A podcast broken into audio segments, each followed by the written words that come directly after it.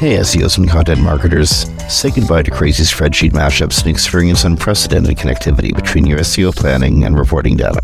Introducing Audience Key, technology for keyword mapping, content brief automation, and rank tracking that form an SEO strategy system providing unparalleled feedback loops between planning, reporting, and optimization activities. Put your time and energy into strategy, not data upkeep. Visit audiencekey.com and apply for a free trial today.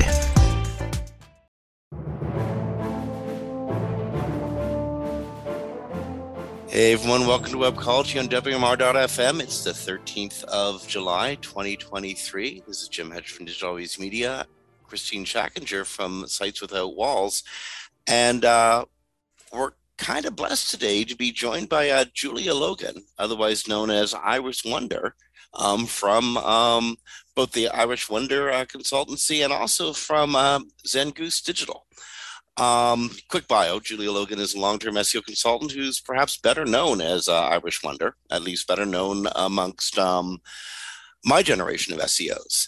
Involved in the SEO and online marketing industry since uh, the year 2000, Julie is a prolific writer and uh, speaker on topics ranging from black hat SEO, online reputation management, SEO security, and marketing automation. I think we're going to have a, a, lot to talk about about marketing automation today.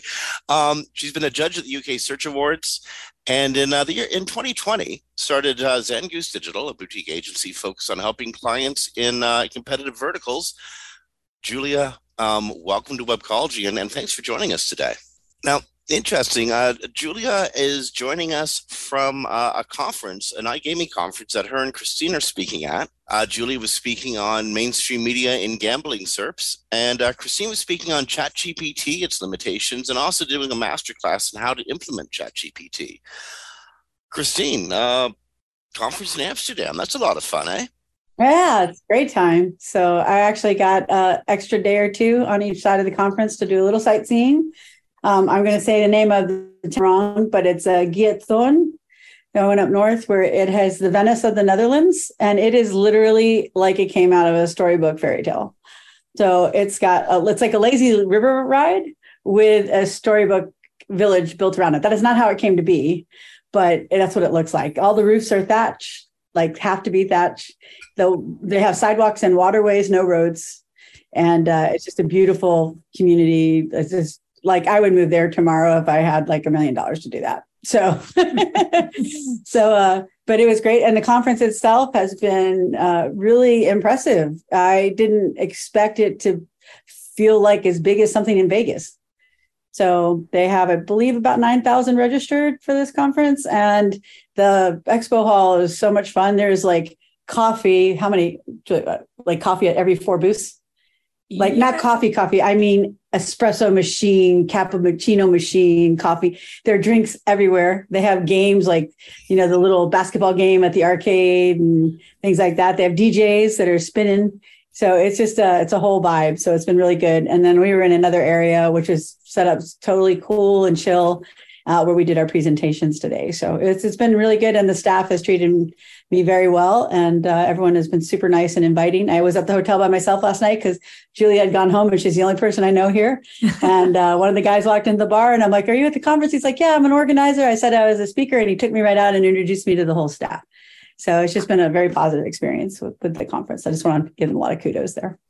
Well, excellent. Um, it's neat that you're both speaking at, at a gaming conference, and I think uh, uh, long-term listeners to Webcology, Kristine, are going to be amused that you're speaking on ChatGPT, uh, its limitations, and but also the masterclass and and how to implement ChatGPT. How how did that go over? Actually, it went really well. I I didn't know what to expect because the master class was sort of in a setting where you know everyone's sitting around a table or a couch. You know, it's not like a normal audience setting. But uh, most of the people stayed through the whole thing and asked questions. And you know, it was a lot of I'm the, I, I am the uh, introduce myself as the the Chat GPT dream killer. So because I want because I want people to know how it really works and where they really should implement it, where they shouldn't, so they don't jeopardize key parts of their business, but where they can help use it to help productivity. So it was very good. Everyone was really nice, really good questions. Um, so I think it, I think it went really well. Excellent. Um, and Julia, um, the mainstream media in gambling SERPs, what kind of influence does um, the mainstream media. And I guess I, I'm I'm in North America where I think um, m- media doesn't get as involved in uh, in the gaming world as much. But in uh, in Europe, what kind of influence does uh, mainstream media have in, in, in gambling? Oh, actually, on the contrary, quite on the contrary. In the US, SERPs, if you search for anything gambling related, pretty much there are so many local news sites ranking, and that's that's kind of much worse than actually in the UK, for example, or in other European countries. I've been looking quite a bit lately at all sorts of uh, search results for gambling related terms not just in the UK, not just in the US, not just in Canada, but in all the international markets like Germany, Switzerland, Italy. Well, not, not, not the local, but sometimes like a major national publication. Like in Germany, that would be Bild, no less, which is a major German newspaper. In the UK, we see all sorts of stuff like the Telegraph, who were actually the first to enter into this sort of strategic partnership, as they name it, with one of the super affiliates. They were the first ones, but then the less uh, the, the, the rest followed suit and, and, and there's a bunch of these deals being made every day just recently there was a press release coming out about uh, Gambling.com, which is another super affiliate uh, who has just entered into a similar deal with Independent, which is another large UK newspaper. And so, before that, they, they had two other deals with two other major publications. So, and there's a bunch of smaller ones, and some are specifically targeting the US newspapers. And if in the UK it takes like a national newspaper, well, with the exception of a few more local ones, like Herald Scotland, for example, which is a Scottish newspaper, is ranking all over the UK SERPs, not just in Scotland. But in the US, all it takes is a small local uh, news site. And it could already be ranking. And the US SERPs look so much more saturated by such sites than what we see in the UK. So okay, so given the heft of, of a media site, a the, the Independent um, or the Telegraph have a heck of a lot of links coming into it, and a heck of a lot of links going going out of them. Um, they also carry some degree of credibility with, uh, with, with search engines. Does that push the little guys out? Does that make it hard for somebody to to, to establish themselves in that sector? I don't know how familiar you are, for example, with the discount codes industry, because basically what's been happening happening with the discount codes SERPs is happening now to the gambling SERPs. And back then, the discount codes affiliates were screaming about the industry getting killed and then them being thrown out of the SERPs and then being impossible to rank for an affiliate in SERPs like that because you can't really realistically compete against the Telegraph or the Mirror or the Daily Mail or something like that. The big fish comes in and eats all the all the little fish. Yeah, yeah exactly, exactly. So it's it's pretty much just like this with the iGaming now. And basically, if we think back to 2012 and before that, remember all the press release sites that existed simply for the purpose of submitting press releases so that you could rank uh, your press release on that site for whatever from buy Viagra to any other query. So basically, we're, we're seeing the return of the same. There's nothing new in the SEO happening now. it's all the return of all those old things. And we're just seeing the comeback after comeback after comeback. SEO and uh, you know just the business of being a webmaster has always been this sort of circular. Um, you see an area that you can work in, and then you know there's some successes that happen there, and uh, it becomes popularized. It's, it's, almost like the gentrification of neighborhoods, eh? Um, yeah, and yeah. then suddenly the big investment firm moves in, and nobody can afford to live there anymore. Yeah, that never um, happened. Oh, excuse me, it just feels very much the same. Um, I haven't worked in affiliate for a long time, but back in the, the back in the uh, early part of the the, the, the 2Ks, it was was exactly the same. Suddenly, you know, some very big organization comes in and you don't own the space anymore. yeah, that's exactly what's happening. We're not affiliates, but we're helping a lot of affiliates. And basically, it's longer tail keywords, which were traditionally the affiliates' mainstay. Like you couldn't really expect to rank for something like online casino being an affiliate. Mm. Online casino SERPs were were always full of the actual operators.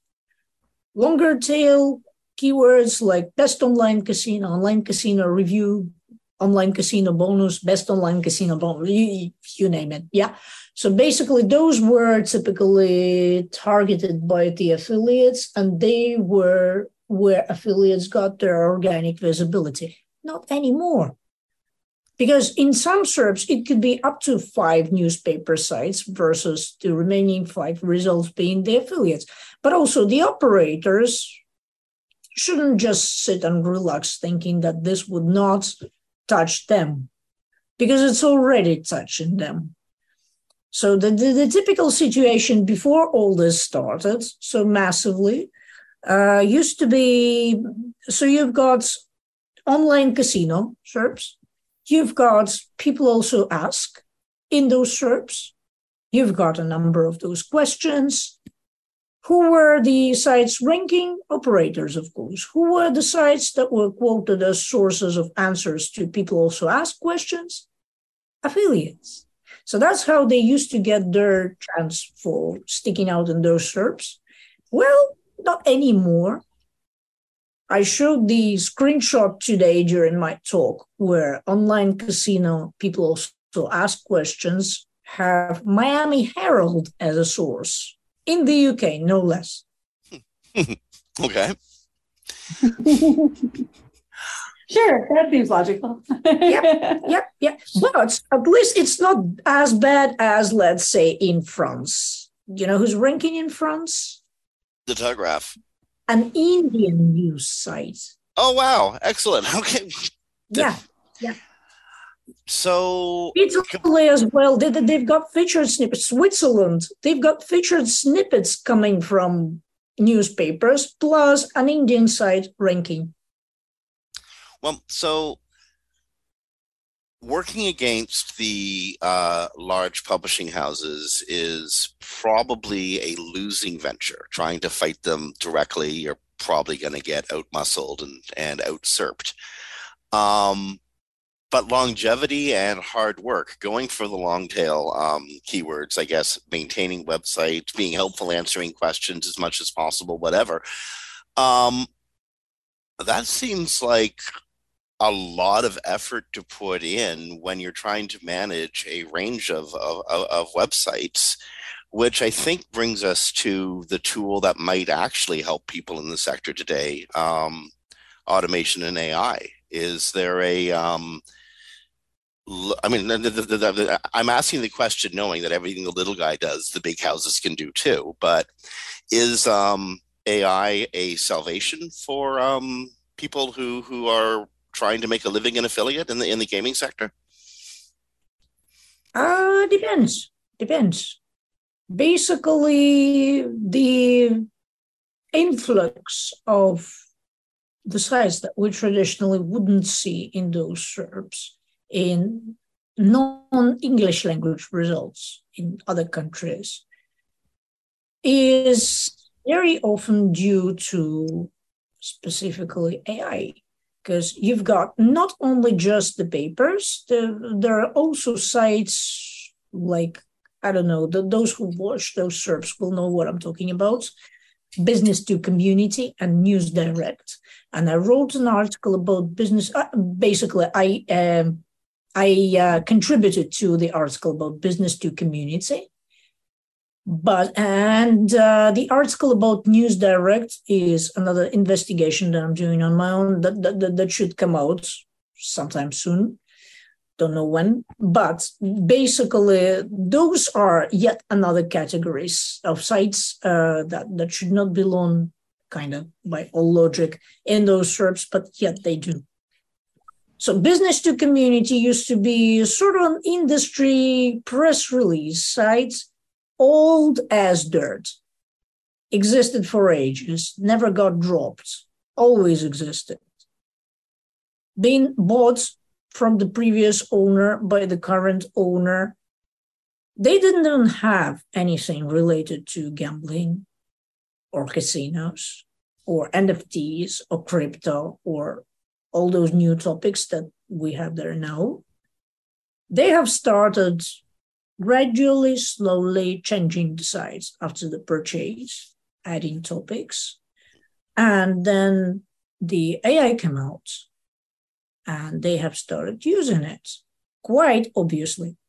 I mean, it's it's it's not quite obviously in the way where you get the AI footprints all over the place, but just the sheer volume of their output and the fact that right now they are already targeting like over 40 countries or 40 different languages that is definitely showing that th- there's no way they could keep staff like that Oh no, indeed. I mean, no way they, they, they could outsource it to like all the actual native speakers. I mean, it's it's easy to get an article written by a third world writer in English or sort of English, yeah, for two dollars a piece or cheaper.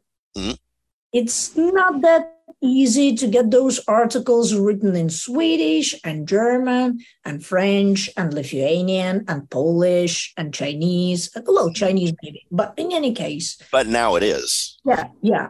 Now, now it is. You just translate whatever you have written for something else, or some somebody has written for you, or else you just generate everything from scratch, and then maybe get a local native speaker to check that the grammar is correct and everything else. Well, thank goodness they're doing that much. Like honestly, um, Well, business can't- to yeah, I can't complain really. I can't really say that what they are doing is absolute nightmare in terms of quality.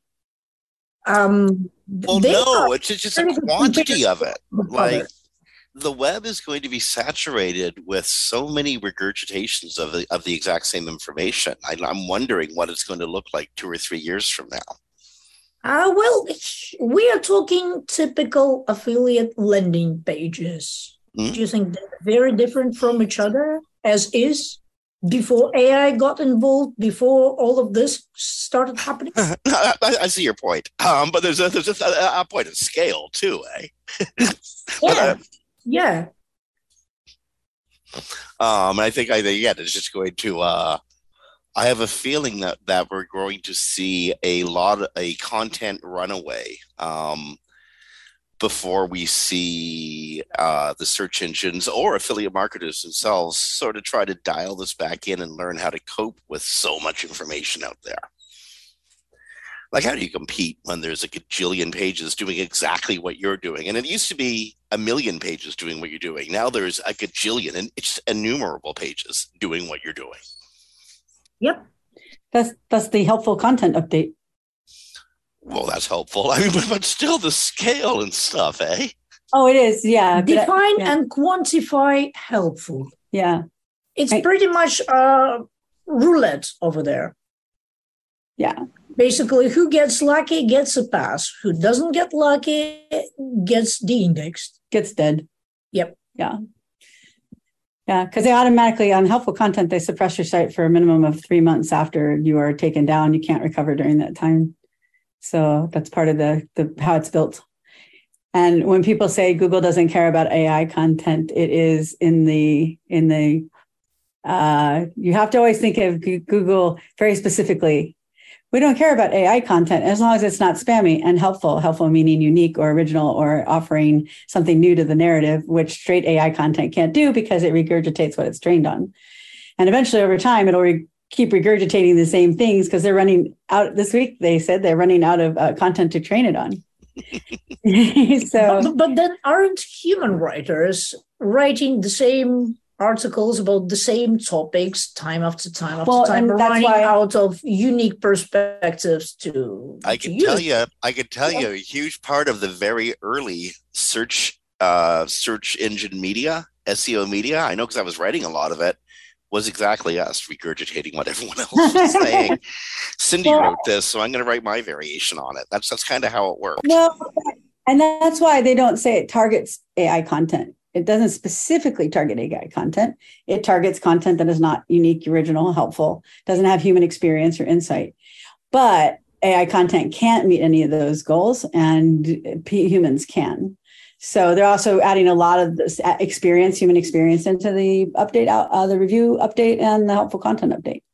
So it, that's, I think, Google's attempt to start to not index. I don't even think they're going to devalue after they get rid of the ones that aren't helpful. Helpful, they're just not going to index. I believe that's just my feeling, and I don't have proof of that. But On Again, the other hand, there's there's there's AI generated content and AI generated content. What I mean by this is you could lazily uh, do one prompt and expect to get something out of that prompt, or talk about bullshit like constructing a proper prompt, uh, an ideal prompt, a perfect prompt. Yeah, it doesn't happen.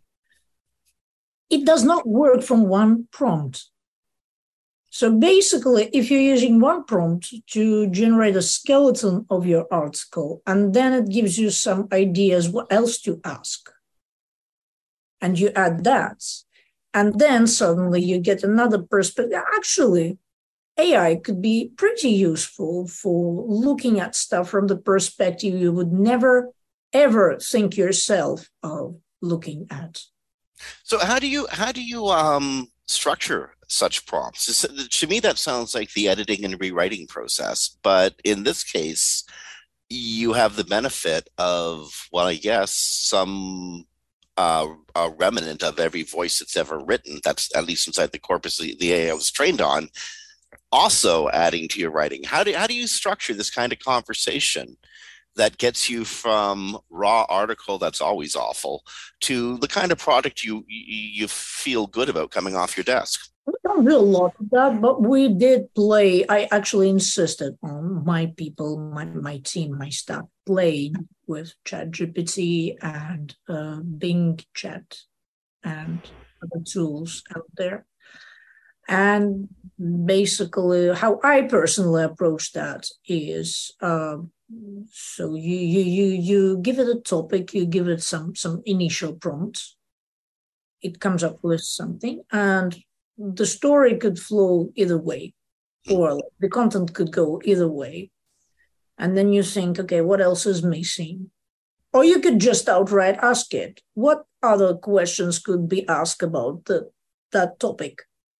Or like, uh, come up with an FAQ from the perspective of this and this kind of user looking to buy this product, for example, and some other special conditions characterizing that user. And, and I think what Julia is adding here is different than what I was talking about, which is just straight generated content. Mhm, mhm. So you know, this is this is looking at it. AI as a process. Yeah, an assistive device, just like Audience Key, our sponsor. They have real keyword research, and then they take that real keyword research and they use it in their Chat GPT to offer you suggestions on how to write an article. And then you use those suggestions to write your article. And that's not the same as spammy generated content. What I'm talking about for helpful content is I put the AI API out there today. I generated a thousand pages of content and I put it on the web. And I expect that a year from now, it'll still be ranking. And my guess is a year from now, with the machine learning of the helpful content update, it probably won't be ranking. That's just my guess. So, so audience key uses it that way. And that's, I think, similar to what Julia is talking about, which is using it as a, a, a device that assists you, that helps with your productivity, helps gives you ideas and generates and you know things for you to work off of, as opposed to what you and I both know, Jim, is a lot of people say, "Oh, just, just throw it in and take the content, throw it on the web, and it'll be awesome." It's ranking. It's ranking right now, and of course, it's ranking right now because helpful content. Until it drops. Yeah, until it drops. Uh, yeah, yeah, exactly. well, yeah. Or else, actually, you know, uh, now that ChatGPT has access to the live internet, well, not at the moment, but yeah. Right now, Mhm. through some plugins, you, you still could do that. Or else, uh, you've got Bing AI chats, or I don't know. I, I'm not using Bard. I'm not impressed, to be honest. Um, I think it's so inferior to what Bing has. And to the original chat gpt it's it's just you know it just doesn't feel right wasting your time on that. So i'm not really using that. So in any case so uh, for example you give it or before the internet access was cut off for chat gpt in general so you you give it you know i'm not even sure if i should be talking about this. If anybody would just I mean, a bunch of people actually would just jump on it and just keep doing that until it's killed. But I don't know. On the other hand, people are so lazy. Would they want to go through the pain of actually doing that? Uh, yeah, so I'll share it. I'll, share this idea because probably most people will be too lazy to copy it anyway. So let's say um, there is a certain topic, there is a certain industry, and something happens in this industry or there is some news about some topic, and you pick three, four random articles covering that story, maybe from slightly different perspectives, giving different set of facts, different, uh, giving a slightly different coverage, and basically more detail, less detail. These details are included in this article, but not that article, and so on and so on. Yeah. And you give these articles, you feed these articles, just, I don't know, maybe even now that uh, the internet access does not exist any longer for ChatGPT, just copy and paste those articles, right? Into ChatGPT and say, here are four articles about one event. Could you provide a new article based on all this information but from the point of view of blah blah blah come up with a persona like person being really critical of this aspect and very supportive to this aspect and so on and so on. Just just just making stuff up as i go just you know just an example. So you take the real event and you just change aspects of it during the i guess chat gpt conversation to come up with what would the output be the output would be, or let's say, give it four articles from other sources and say, write it in the tone of the BBC. We always try to do that. It would do that. It would do that. Because one thing ChatGPT is perfect at is copying the tone of the known sources that it's probably been trained on the style, the the the voice, the you know, kind of the the even the layout of the story, because you know, certain certain publications have certain principles how they lay out those stories. First goes this, then goes this, then goes this, and like yeah. So if you do that, you will actually get that as a result. Geez, you know, I, I longed for the day that we could just put our audio file into uh, uh, an AI um, AI module or AI, AI module and have it uh, turn the radio program into BBC proper. That would be excellent. you know what? I don't know about generating voice, but I know that there are plugins that actually help it understand the voice and tr- tr- translate it into text, into written text. I know that there are I mean, the, the, the plugins, the, the, shall we talk a bit about the plugins? Chat GPT plugins. What do you want to talk about with Chat GPT plugins? Are they yeah. helping? Are they helping you in your business? Then yes, please. well, uh, I mean, the, the, the, the sheer fact that pretty much anybody, well, authorized, approved developers, right, could develop any functionality that could be used within ChatGPT ecosystem and connect to any sources of information. Basically, you've got your own little LLM on your hands. Yes, that's very true. Yeah, you can yeah, definitely do that. You could yeah. you could you could essentially train it without having to install your own copy of ChatGPT or doing anything like that. Yeah, resource intensive and, and stuff like that. You basically can can can use specific data sets, specific sources of information for specific purposes, and even convert that.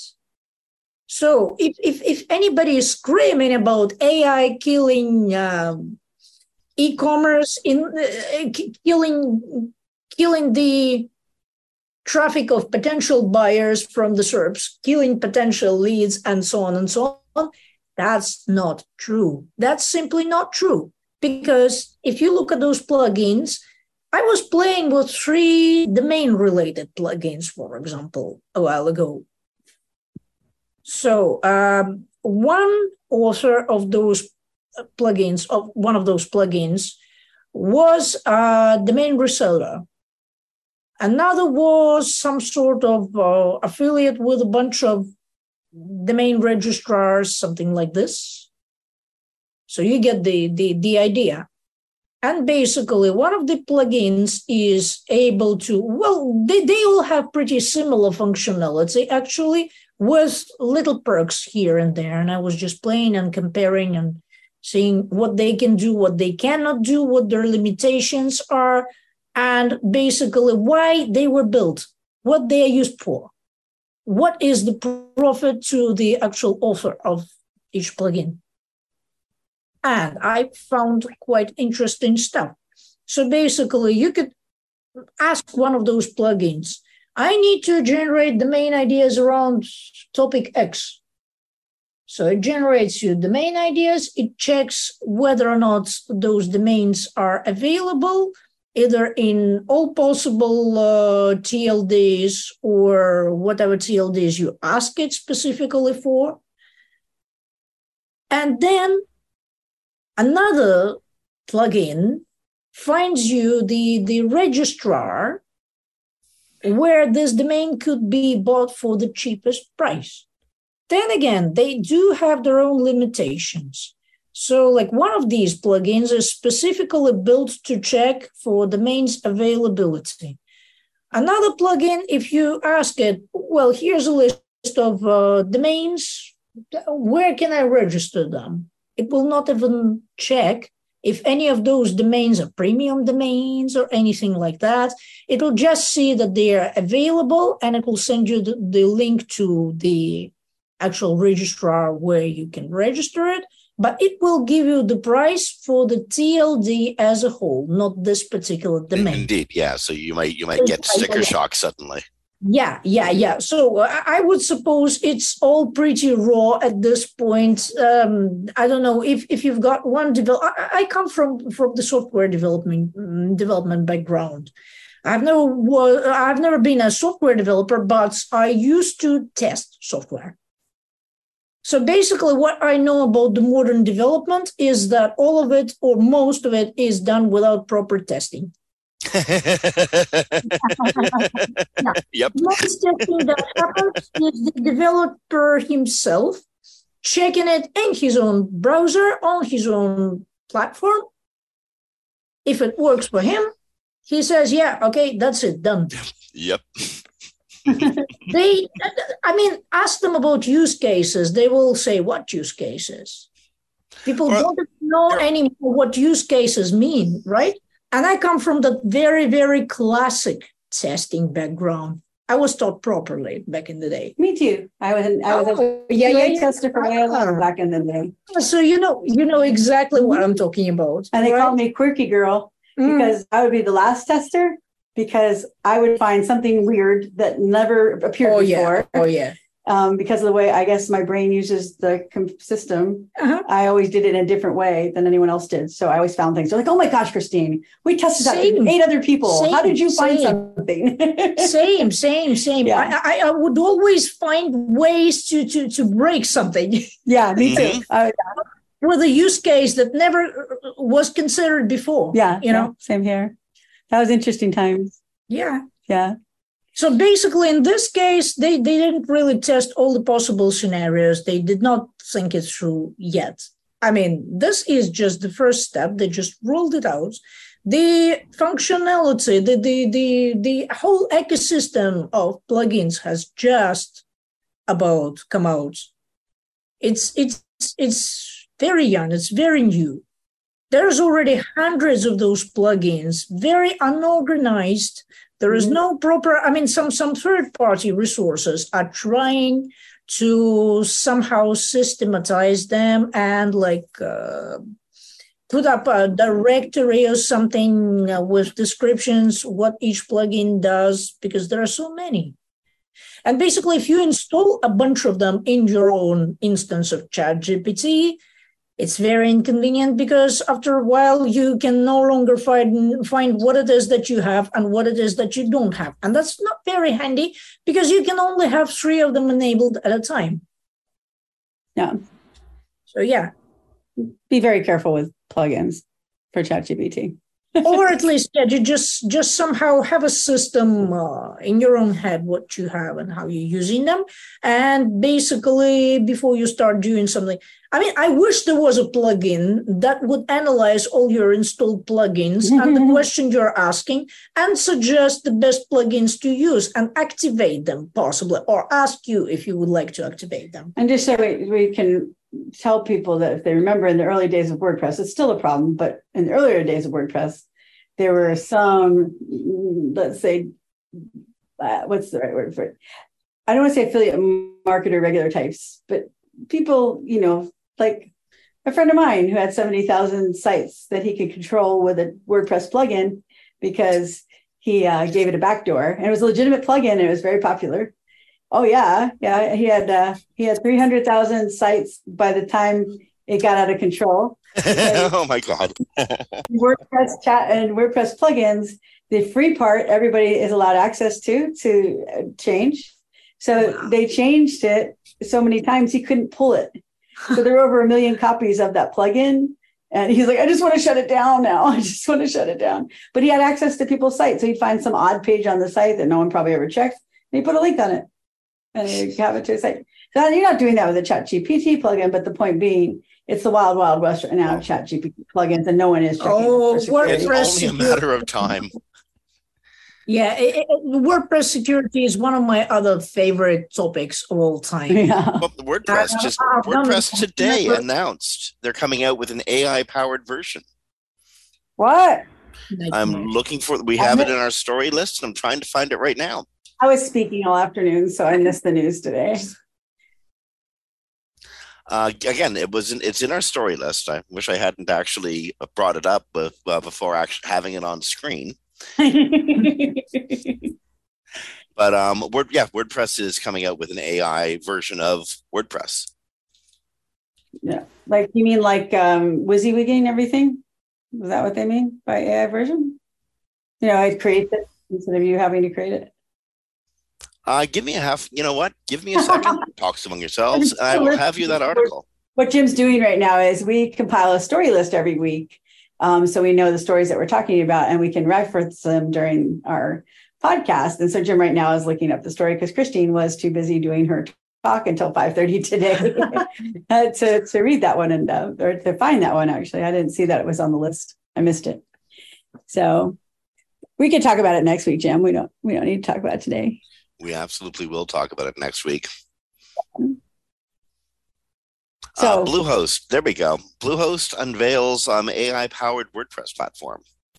oh, Oh, So I think a lot of the stuff uh, you have to do setting up WordPress sites, um, I guess finding and um, uh, uh, uh, uh, establishing content, etc. Um, WonderSuite is uh, going to help with AI guidance, functioning as a co-pilot, push button things for you.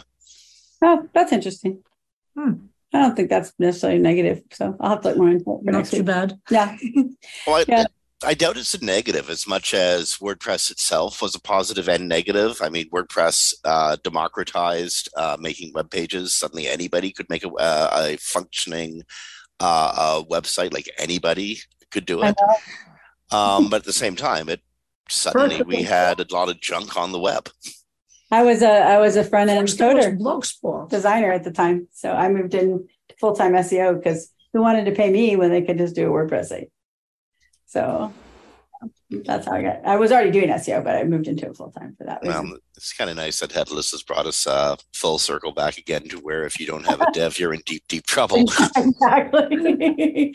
JavaScript runs the web, and Google hates it. So, um, so where do we want to go Jim? Do, do we want to try to cover a few stories before the end of the hour? I think we got we, about. We probably should. I mean, like, um, I think regular listeners usually expect us to open the show and just you know, talk about news and, and, and, and have a uh, get get really silly at the beginning of the show, and we didn't do that this time because uh, Julia's here, and it's just so much fun to just jump into into conversation. Exactly. Um, and when do you have Julia sitting right next to you? Uh, mean. It's been ten years since I, I saw her. So at a, a Iceland conference. Well, indeed. I mean, she's in the room. You can't not suddenly just talk about stuff, right? Exactly. But while we were talking, um, some um, well actually this some weird stuff's been going down all week well well you two have been enjoying amsterdam um, the rest of us have been sitting wondering actually i haven't been wondering because i don't really care but guarantee you 100% guarantee you one of them is bigger than the other. It's 100% guaranteed. it's one of those two men say they're Jesus. One of them must be wrong things. Oh, so, I can't uh, believe it's really a story. This is 2023. of course, it's a story. Elon Musk has um, quite seriously. I, I, don't think he wants to get in the ring with Mark Zuckerberg. I think he understands yeah. what's going to happen if he gets into a Vegas cage match with Zuckerberg. Yeah. So he's come up with the next best thing: a dick measuring contest. Yes. he called. He started it on Twitter. He called um, Zuckerberg a name I will not repeat on air, and uh, you can go look up the tweets if you want to, but. So now he's challenged him literally. Now no one knows if he's really serious, but I did even check Snopes, and Snopes is like, "Yep, he said it. We'll see what happens. So I don't know what, what are they going to pay per view that? Like, how does I, that work? I, I, you know, I, I, I, I want to stress that um, Twitter is a force for for um, giving a voice to the voiceless. It's a place where marginalized and and tiny communities that are being oppressed by like big scary regime governments like i don't know the house of saud maybe can um, speak out and maybe let the rest of the world know what's happening to them. And Musk taking over Twitter, I'm I'm convinced it's all about like limiting oh, those voices. And we have some horrible things happening on Earth right now. The hottest week on record on the planet ever mm-hmm. was last week. And we're talking about the size of the dicks two American oligarchs have. What is the matter uh, with us? And let's just say they have the money to actually to do stuff to help some way, and instead they're doing because they're adolescent. I guess. I mean, I can't. I mean, I'm not a huge fan of Zuckerberg. We really can't blame him for this one because he just took Musk up on challenging him to a cage match, and he's been practicing for MMA, so he probably just considers it a fun experience because he's doing that. he's been winning tournaments, so why not? and he put out threads and that's where this all came from is you know musk is mad about threads but come on guys. Like we're literally the ceo of of twitter. Well not ceo anymore somebody else in place but owner of twitter. And then we have spacex and tesla. The only thing you thought to do that day was to challenge zuckerberg to a dick measuring contest? Like i don't know. Just seems you know. Yeah that's uh, some pretty small dick energy there. Uh, Elon, some pretty small dick energy. Small dick energy. Okay. Here's some. I don't. You know what? I don't care. Anyway, here's something that's actually really cool. This is. Uh, this was hilarious. This came out yesterday. Uh, in a uh, blog post to his own blog. Uh, SEO Cyrus Shepard um, has outed himself as a Google quality search, search quality rater. Cyrus Shepard has been acting as a Google search quality rater for several years now. He took the training. He took the uh, uh, he uh, two weeks of Google training. In fact, he makes substantially less as a uh, search quality rater as that he does as an SEO. He makes about fifteen bucks an hour, but he says the education makes it worth it um, in a long post to his uh, blog, uh, zyppy, um, Zippy. Um, Cyrus outlines his adventures as a Google search quality rater um, under the uh, subheading, I never believed they would hire an SEO. Apparently, they, they, they didn't know. No, no, um, he, he, I believe he did. I may be wrong, but I believe he did offer that he was an SEO. I, I believe he did. I could be wrong. Jeez, if, if, if only there was some tool they could ha- like you know scan resumes with that would pick up stuff like that. I don't think the first SEO who got hired as a quality rater. I think something like that happened a few years ago.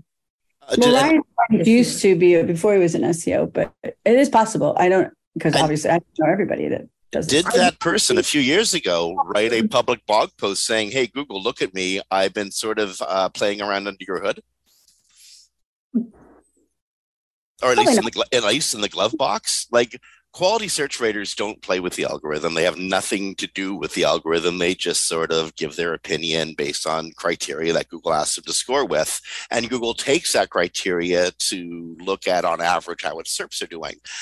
So they don't play with the algorithm. They sort of play with the instruction manual in the glove box, perhaps. So they're QA testers for the for tweaks to the algorithm. That's basically what they are.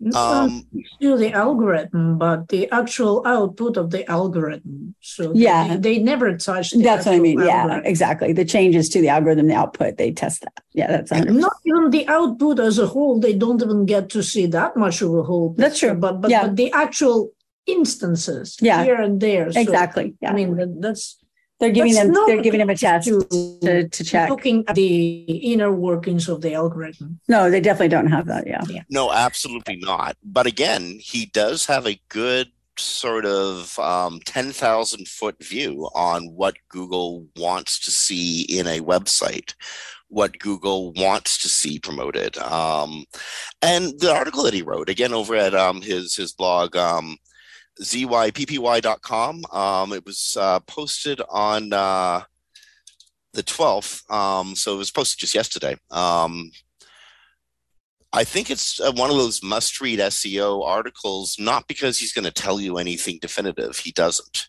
but he gives you some fairly wide areas that Google's um, interested in, one of which was uh, surprising authorship.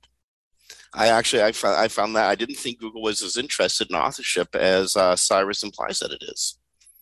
Well, uh, I don't see the authorship. Uh, The authorship, as defined in the Quality Rater Guide, can be the site.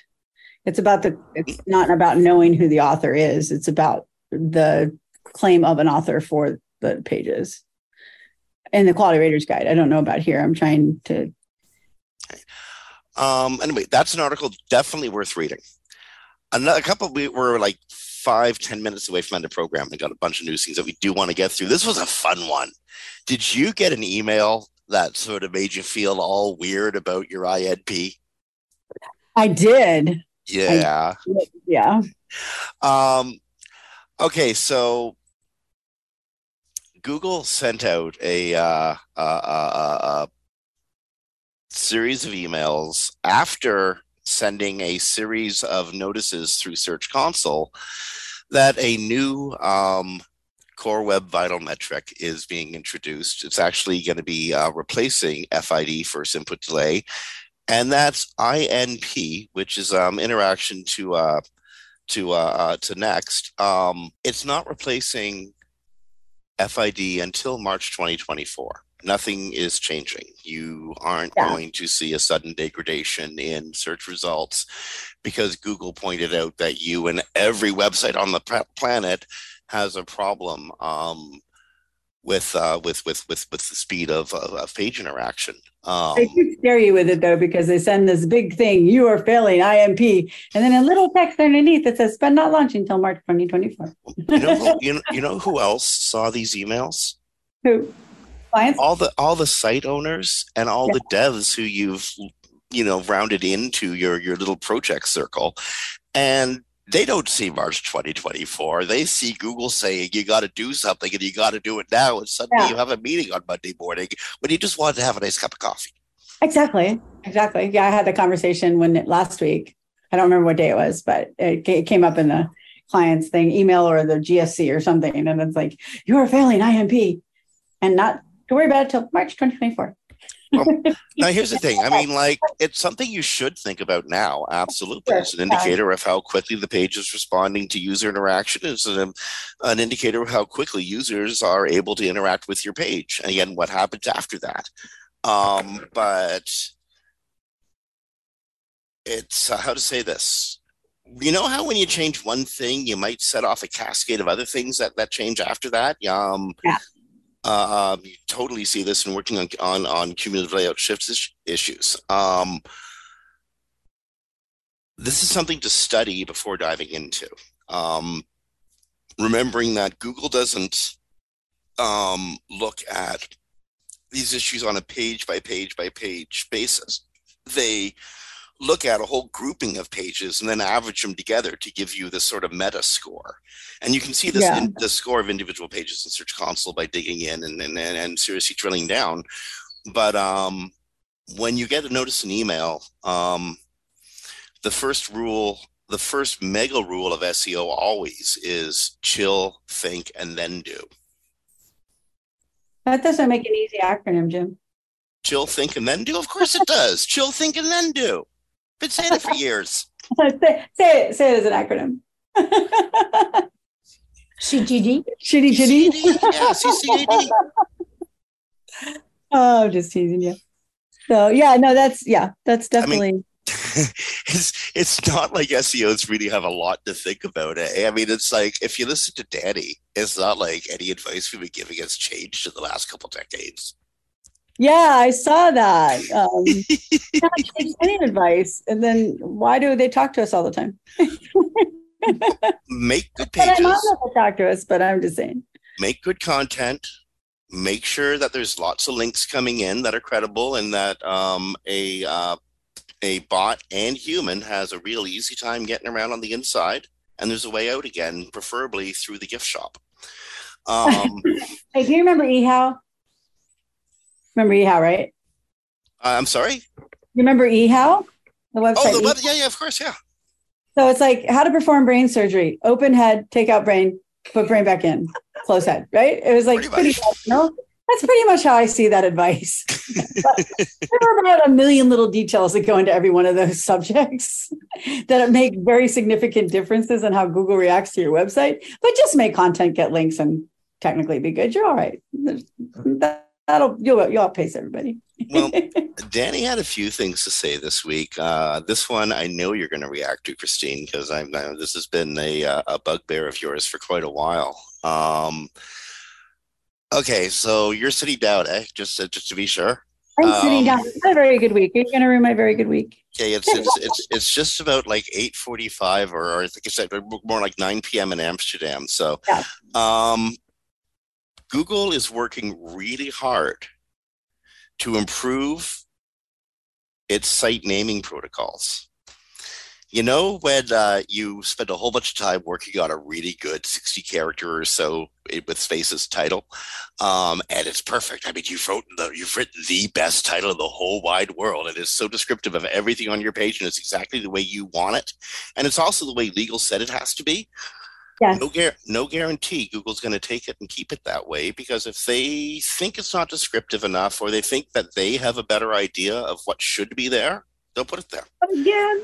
So Google is um, going to release a second batch up improvement for site names in, in search results in the near future, according to Danny Sullivan, at least according to um, Barry Schwartz, who's quoting Danny Sullivan. Um, it's coming within weeks, uh, not months, weeks. So a rose by any other name might not describe damn a damn thing. There yeah. What do you I think? saw that. The whole uh, the whole thing. I, I've read it and I still don't quite understand what he's trying to say because somebody said that the site name isn't recognizable and that it's been online since 2006. So I think it's a Google thing. They're not doing well and they're just trying to explain it in the most general way possible. Maybe. Um, well, no, I think Google heard what SEOs and website owners were saying. Um, that this is that what they're doing, they're doing quite badly, but they're pressing ahead and doing it anyway. That's the part I don't quite fully And- understand. And see, okay, so I have a, this could be solved with one tag, with one thing. It could so easily be solved.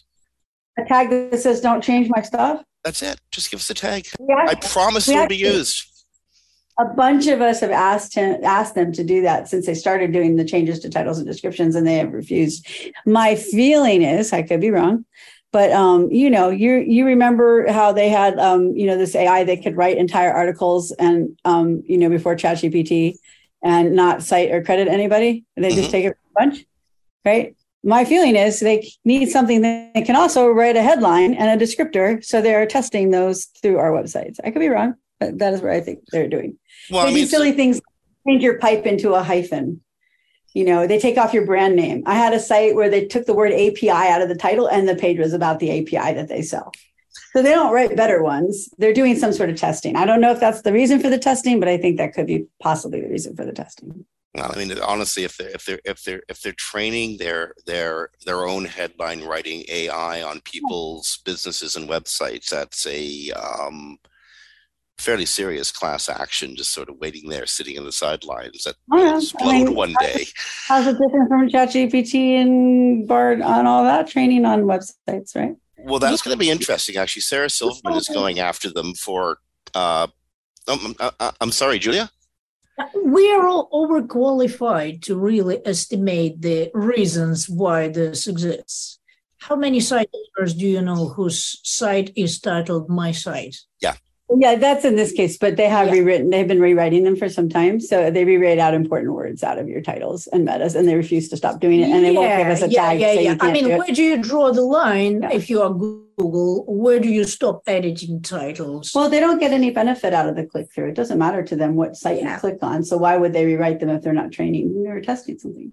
That's my But again, no, but uh, Julia does got a good point. There are I, I, how many pages are home? That's just it. That's it. That's what it says. Home at the top of the Right, page, right? If that's all they're In the rewriting, that'd be different, right? yeah. If that's all they're rewriting, but when my client loses 20% of their traffic because the word API is no longer in their title and their Mm-hmm. meta because Google rewrote it, that is not helping the client. And that's that's a problem. Helping Google with, yeah. So Now, so in in in in in in, in Julia's uh, in the context Julia's uh, uh, uh, talking about, that's obviously Julia's uh, Google's doing a mitzvah. Like that's a that's a kind act on Google's part. They they've taken a crap ass headline and or a title and turned it into something useful. When they take away a critical piece of information because they think they'll get a better click through rate without it, um, that's not so cool. And again, that could be easily cleared up. Please give us a tag it's uh, it's our businesses. Like if um if, if if we use this tag, we are absolutely accepting that this is what we want expressed. If we don't use this tag, we probably have home on our on our on, uh, on the title of our homepage. Well, and there's, there's really good reasons because there's, there's companies that have legal issues and the titles have to go through their lawyers before they're allowed to put them on the page. And so Google rewriting that kind of stuff is dangerous for those companies. I've been waiting for someone to sue them over it. It hasn't happened yet, but I imagine at some point they'll change just the wrong thing. But they they use a lot of resources for this, and it doesn't. They don't do things just for the benefit of websites and SEOs, right? So there's some other reason for it other than we want to make home go away because they rewrite people's really well crafted titles and metas all the time. Yeah, let me play the devil's advocate a little bit here. So basically, yeah, okay, we are suggesting a special tag that says do not change anything Mhm. here. How many CMSs? I'm looking at WordPress, of course, first of all, but also whatever other CMSs like custom built CMSs. I mean, every developer thinks that at some point in life they are obliged to write their own CMS, right? So yeah, basically, how many CMSs will have that uh, that tag inserted by default, set to not change anything? It depends. It would take time, but in the meantime, you could just use headers and footers in WordPress and Well, Oh, and you know how to say it. It's sometimes you know this. uh, How many times you, as an SEO have you come across a website that suddenly got de-indexed because uh, somebody clicked the "do not uh, allow access to search engines"? Yes, But- do, not, do not follow this page. Yes. Like CMSs, these are it's it's these the settings happen. I mean, yeah, Or the, plugin that everybody uses, like every second WordPress site is using, uh, has got some some some setting automatically rewritten on all those sites to something that has created a bunch of unwanted pages. For example, I'm looking at Yoast, of course. um, Yoast is actually no longer under Yoast, so people know they have been bought out. So yeah, yeah, yeah. Um, the the well, actually, I think the de Valks just stopped being involved. Um, very, yeah. very very recently but yeah i don't think they're actually involved with uh with with with uh, the yoast product any longer but yeah, Yoast did that, does that. Yeah. Um, and that is a again, that's one of those. There are so many like uh, ticking uh, legal time bomb sitting by the side of the road in uh, in our history of web development.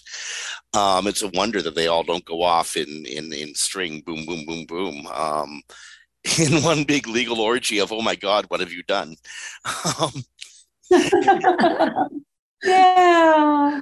Yeah. okay, we're uh, we're rounding out the end of the show. Um, couple more, couple more things. There may be a new series of robots text protocols, um, hoping to tame the ferocious appetite of AI. Um, Google and other companies are looking at releasing uh, new robot text protocols, especially after uh, AI has been, uh, yeah, AI has been caught. Um, learning off of highly copyrighted materials. Um, there's a whole story that we actually got to talk about next week or weeks after. Um, we need like three hours, which someone tell Webmaster Radio we need three hours from now on.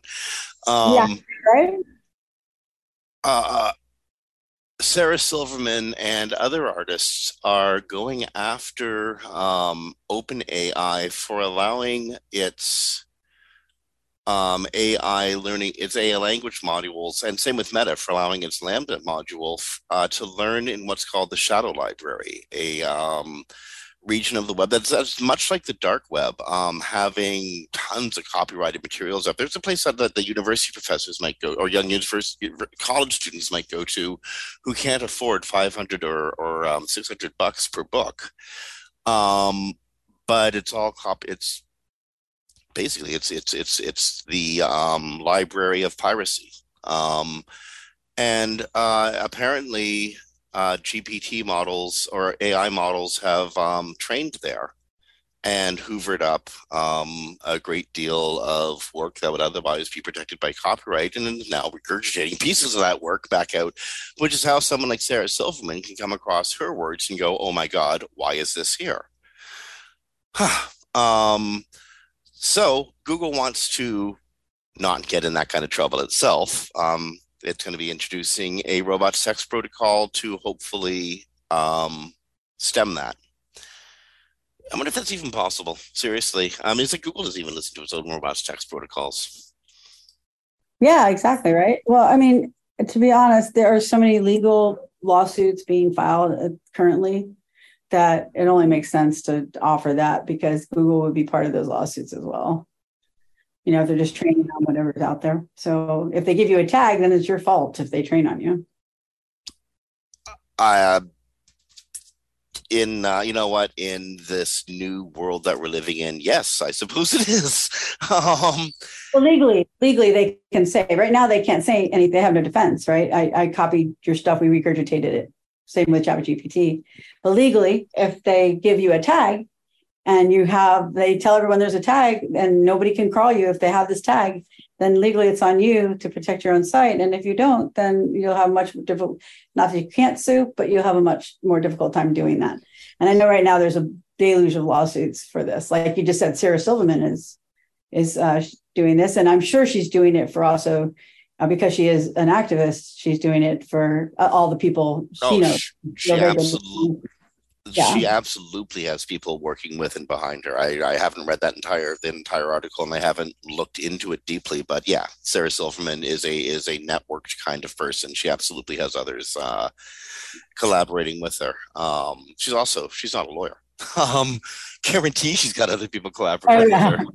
Sure she's, sure she's got very good lawyers but i think she's probably also doing this to help protect other creators and because that's how she does you know her political activism. And so um, so okay but i do think the tag would be a very good thing because then people can just tell it not to train on it and then it doesn't train on it. And that would be good. Instead of like oh here goes all my artwork shows up in you know DALL-E with my images kind of but changed enough that i can't really do anything about it. So yeah. Okay, that's it. Full clock. We've gone Full all clock. the way around circles. In fact, I think we've we've gone overtime a little bit, but this has been a really fun show. Um, seriously enjoyed the conversation. Julia Logan, Irish Wonder, thank you so much for being here. I've um, it's it's, it's always delightful talking to you. Thanks for having me. Um, Kristine, enjoy. Uh, when are you when when when are you flying back? Uh, Saturday afternoon. So I'm going to see um, Bibi, and I'm so bad. I just blanked on her last name. She lives Uh, here. But you get to see Bibi the Link Builder. That's wonderful. Yes, I get to see her tomorrow, so that'll be that'll be a lot of fun. And then uh, leave out Saturday afternoon. So for 24 hours of travel, if you count in time zones. So Well, and, and, and enjoy Amsterdam while you can. I hope you. oh, Um, a great city. It is so cool. Yeah. But it's And- what it used to be. It changed a lot over the last four years. I haven't been here for four years since the Mhm. COVID started. And so many little restaurants and eateries and shops have been closed that used Yeah. to where I knew them. Yeah. And I mean that just a little part of Amsterdam that I personally know. I can't imagine the scale of these changes, you know. But as someone citywide. as someone new, it's really fun. But watch out for bikes; they will kill you. oh, yeah, yeah. silent killers. they know they have the right of way, and they do not care. you know what? Uh, the, uh, not not not with the bikes, but with the uh, with the with the shops. It's the art of creative destruction. Eh? Something big comes and sweeps out stuff for one reason or another, and new stuff has to fill in. So hopefully, Amsterdam, you know that that old Amsterdam that you miss, will find some renewal, and uh, you know. Maybe this is a way of getting some of us old codgers out of the out of the scene and let, letting young people find ways to punch their way in or something, eh? we'll just use the bike. Well, yeah, that's another way to get rid of old people. Just run them over with a bike. Uh, an amazing bike culture here, but you do have to be very careful because they're very fast. Um, by the way, I'm I'm speaking as one of the old people. so- Yes, you there's- can hear them approaching. That's the scary. you scary look up and all of a sudden the bike. You're like, where did you come from? I don't know. I mean, even even sharks have like warning music. Yeah, some Um, will, but most don't. So yeah, go ahead. I know. And in fact, we're about to get warning music from studio. So, on behalf of Kristine Schachinger from Sites Without Walls, um, this is Jim Hedger from Digital Always Media. You've been listening to Webcology on WMR.FM, recorded live to podcast on the 13th of July, 2023. Folks, it's halfway through July. Summer's almost over. Get out there and enjoy it. You've been sitting in front of a monitor way too long. Go have some fun. Be kind to each other. Rank well. Be nice. And we'll talk to you next week. Bye, everybody. Bye.